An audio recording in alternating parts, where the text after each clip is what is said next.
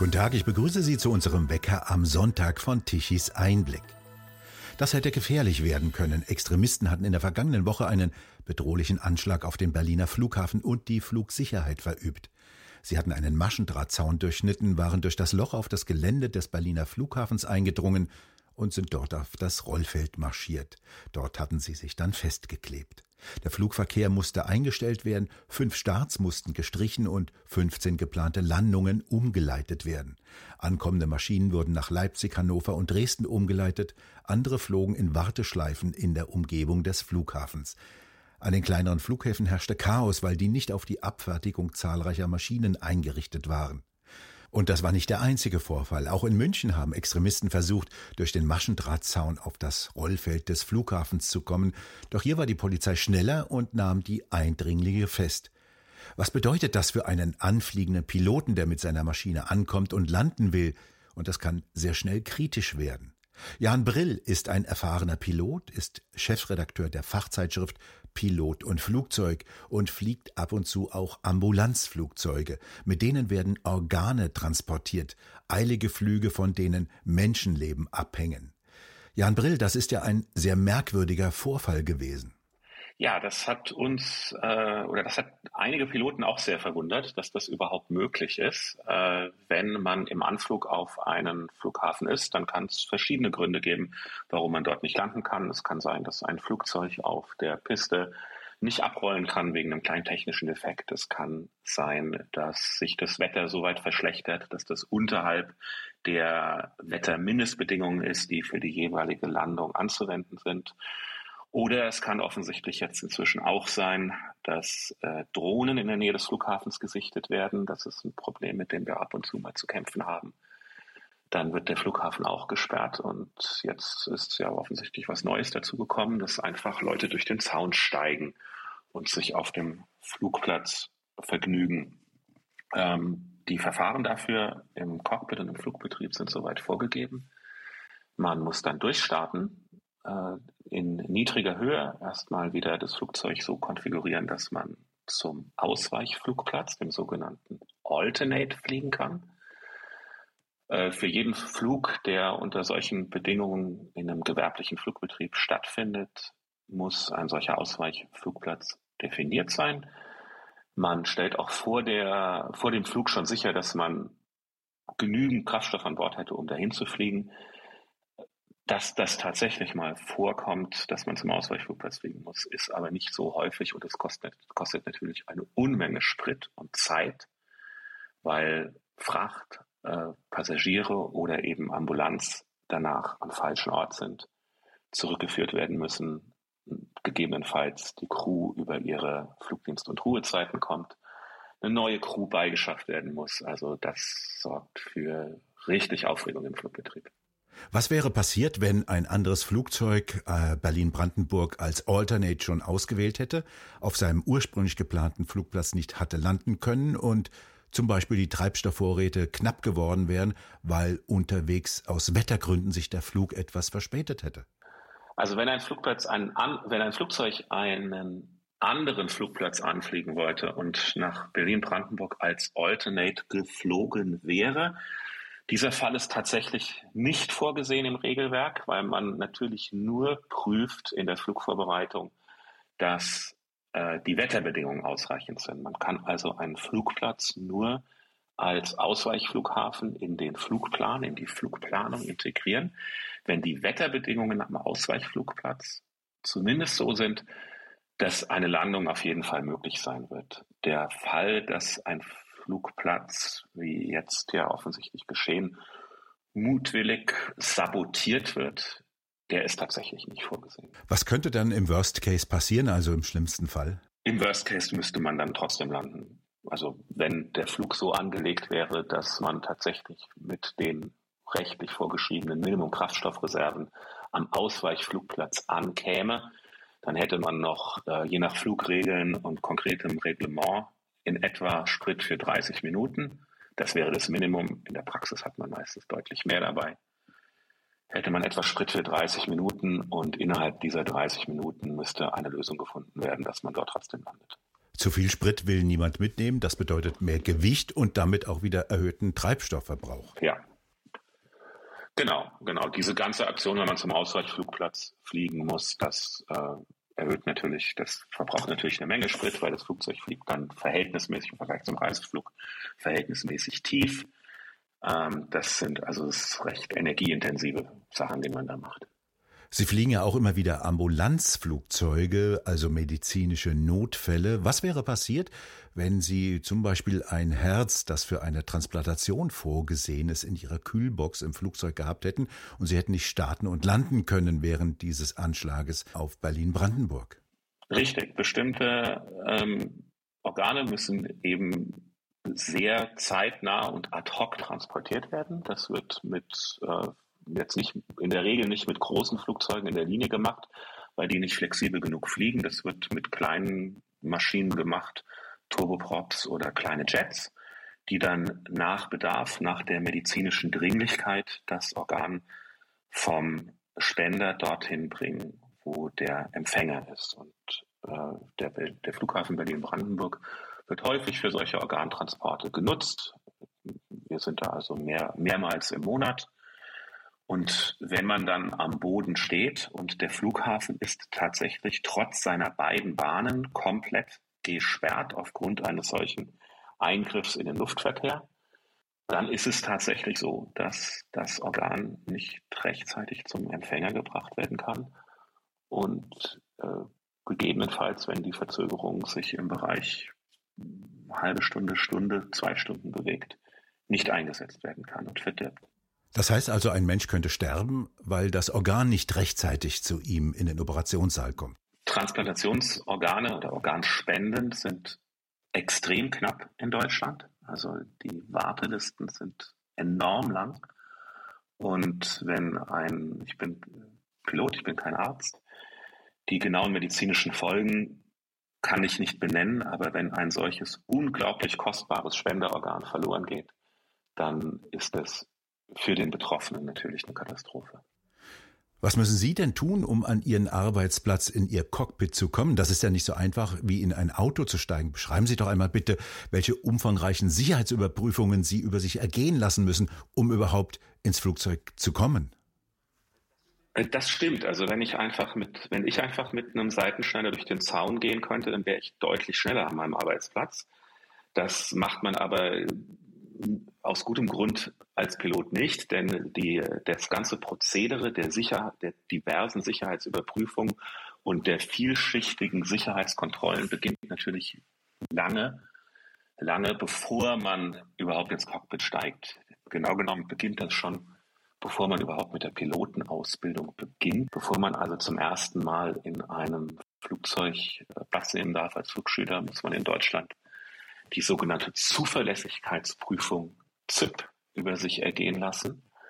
Dabei wird in einer Strenge und Tiefe, die es sonst eigentlich nur im Waffenrecht gibt, der persönliche Hintergrund des angehenden Piloten durchleuchtet. Es werden aus allen möglichen Datenbeständen Daten, Daten herangezogen und es wird beurteilt, ob dieser Kandidat für die Flugausbildung hinreichend zuverlässig ist. Der Gesetzgeber hat uns dabei den härtestmöglichen Standard aufgegeben, denn es genügen bereits geringe Zweifel, um eine solche Zuverlässigkeit zu verneinen. Und geringe Zweifel kann, muss ein entsprechender Richter oder Behördenmitarbeiter schon haben, wenn bestimmte schwerwiegende Verkehrsverstöße vorliegen, Sachen sich in völlig anderen Rechtsbereichen zugetragen haben, wenn man mal Probleme mit dem Bezahlen der Steuern hatte oder sowas. Aus solchen Rechtsbereichen werden dann Sachen herangezogen und im Prinzip egal, was man da findet, das reicht aus, um diese geringen Zweifel zu begründen. Dazu reicht es auch schon aus, wenn man bei zu schnellem Fahren geblitzt wird und es ein Verfahren gibt. Bestimmte Verkehrsverstöße, wiederholte Verkehrsverstöße reichen dafür aus. Ja, ja es gibt keinen, es gibt keinen klaren Standard nach dem Motto wie in einem Bußgeldkatalog, dass es eine harte Grenze gibt, äh, wie beim Führerschein, beim, beim äh, temporären Fahrverbot oder sowas.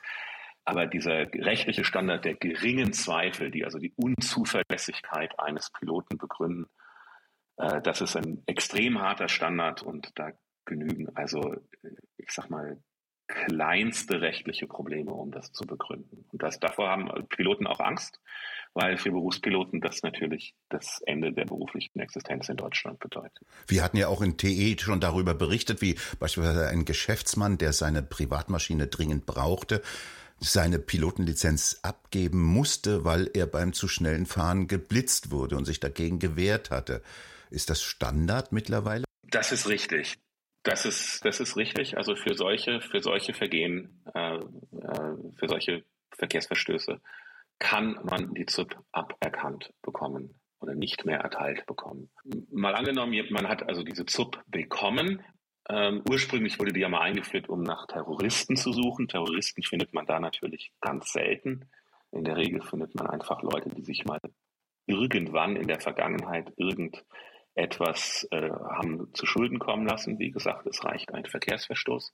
Wenn man dann den Pilotenschein hat, äh, die entsprechende Ausbildung mehrere Jahre durchlaufen hat und jetzt auch eine Arbeitsstelle als Pilot gefunden hat und dann irgendwann eines Tages nach vielen, vielen Zusatzausbildungen zu seinem Arbeitsplatz, dem Cockpit möchte, dann geht das natürlich auch nicht, trotz Z I P, sondern man muss dann an einem Flughafen wie zum Beispiel München oder Berlin-Brandenburg erstmal ein umfangreiches, weiteres Sicherheitsverfahren durchlaufen, um überhaupt in den Besitz eines Flughafenausweises zu kommen. Das sind also Schulungen, mehrere Stunden, können auch mal gerne mehrere Tage sein, wo einem nochmal, obwohl man ja schon Pilot ist und ein Flugzeug mit vielen Tonnen Sprit an Bord bewegen darf, einem trotzdem nochmal beigebracht wird, wie man sich auf einem Vorfeld verhält, was man vor allem unter Aspekten der Luftsicherheit, also wen, was man unter welchen Umständen mit in den Sicherheitsbereich auf das Rollfeld des Flughafens mitnehmen darf, wie man sich dort zu verhalten hat. Ein großer Anteil an diesen Schulungen ist tatsächlich, dass die ganze Zugangskontrolle, dass man seinen Ausweis nicht verleihen darf, dass man dafür sicherstellen muss, dass Türen oder Schleusen, die man benutzt, immer ordnungsgemäß geschlossen werden. Es wird also eine un, ein unglaublicher Aufwand betrieben, um zu verhindern, dass Leute unberechtigt auf das Vorfeld kommen. Und dann erhält man irgendwann seinen Flughafenausweis. Und mit dem Flughafenausweis darf man immer noch nicht machen, was man will. Mit dem Flughafenausweis muss man auch als Pilot, auch als Besatzung, jedes Mal, wenn man zum Flugzeug geht, wieder durch eine umfangreiche Sicherheitskontrolle, wo man genau wie Passagiere in der äh, in der Airline gefilzt wird und äh, da ist also das Mitnehmen von ganz alltäglichen Gegenständen, zum Beispiel einer Kanne Kaffee, die man für seine Passagiere oder für ein Ärzteteam mitnimmt, ist dann schon ein Problem und im Prinzip muss jedes Brötchen, was man mitnimmt, von einem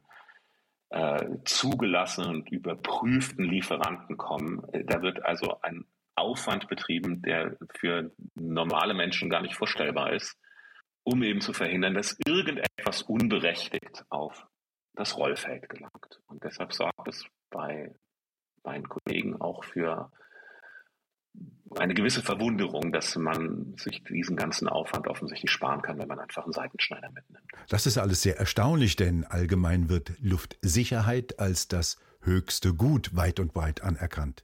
Genau, das ist einer der Gründe, weshalb das in der Praxis auch so streng ausgelegt und gehandhabt wird und was Piloten, die in der einen oder anderen Art sich kleinere Rechtsverstöße haben, zu Schulden kommen lassen, denen wird also, wenn sie um ihre Z I P, um ihre Zuverlässigkeitsprüfung vor Gericht verhandeln und kämpfen, wird also von den Richtern immer wieder entgegengeschleudert, dass in der sogenannten Güterabwägung die Luftsicherheit, also genau das, um das es hier geht, keiner darf ohne Erlaubnis aufs Vorfeld, die Luftsicherheit ein viel höheres Rechtsgut ist als die persönliche berufliche Karriere eines Piloten. Und vor diesem Hintergrund, äh, das müssen sich Piloten also immer wieder anhören, mit dieser Begründung bekommen sie dann ihre Z I P aberkannt, weil einfach in der Güterabwägung die Luftsicherheit viel höher wiegt als äh, eine berufliche oder persönliche Laufbahn in der Fliegerei. Und vor diesem Hintergrund stößt natürlich Piloten bitter auf, dass hier äh, offensichtlich Leute geplant genau diese Luftsicherheit verletzen und den Flugverkehr an so einem wichtigen Flughafen wie Berlin-Brandenburg lahmlegen. Denn an so einem Flughafen passieren ja noch viel, viel mehr Sachen, als dass nur Passagiermaschinen abfliegen und landen. Es äh, laufen Krankentransporte, es laufen Organtransporte, es laufen andere öffentliche Aufgaben, die für die betroffenen Menschen lebenswichtig sind. Dieser Anschlag auf den Berlin-Brandenburger Flughafen war ja nicht der einzige. Parallel versuchten in München Extremisten auf das Flughafengelände vorzudringen. Sie schnitten bereits ein Loch in den Maschendrahtzaun, konnten aber dann doch sehr, relativ rasch von der Polizei überwältigt werden. Das ist merkwürdig, denn Deutschland ist ja auch Mitglied der internationalen Zivilluftfahrtorganisation I C A O. Und dort gibt es einen Anhang siebzehn, eigens zur Luftsicherheit. In dem ist nicht nur geregelt, wie die Passagiere und Gepäck durchsucht werden, sondern es sind auch die Eigensicherungspflichten der Flughafenbetreiber geregelt. Wie weit ist es denn damit in Deutschland bestellt? Ja, ähm, offensichtlich nicht so gut, wie wir das äh, gedacht haben, wie wir das erwartet haben. Ich habe also in insgesamt vierunddreißig Jahren, in denen ich fliege und tätig bin, auch in Europa noch nie erlebt, dass Personen unberechtigt auf das Vorfeld gelangt sind. Also ich habe das ein einziges Mal bislang erlebt und das war in Indien, in Kalkutta, aber in Europa, ja, das gab es bisher noch nicht, dass Leute da mutwillig auf das Vorfeld stürmen. Und natürlich, wenn die Leute mal so weit gekommen ist, ist es natürlich richtig, den Flughafen erstmal zu sperren, weil man weiß ja nicht, wer das ist und was die wollen. Und es geht um Menschenleben so oder so. Aber dass die Leute überhaupt so weit kommen, sage ich mal, zeigt einen gewissen Widerspruch in dem, in dem Verhältnis von dem Aufwand, den man treibt bei den Leuten, die im System nach den Regeln mitspielen, Piloten, Vorfeldmitarbeiter, Leute, die am Flughafen beruflich tätig sind und Leuten, die sich offensichtlich entschieden haben, nicht in dem System mitzuspielen. Das ist sehr freundlich und höflich formuliert. Jan Brill, Chefredakteur von Pilot und Flugzeug, vielen Dank für das Gespräch. Ja, gerne. Und bei Ihnen bedanken wir uns fürs Zuhören. Schön wäre es, wenn Sie uns weiterempfehlen. Weitere aktuelle Nachrichten lesen Sie regelmäßig auf der Webseite tichys einblick punkt de. Und wir hören uns morgen wieder, wenn Sie mögen.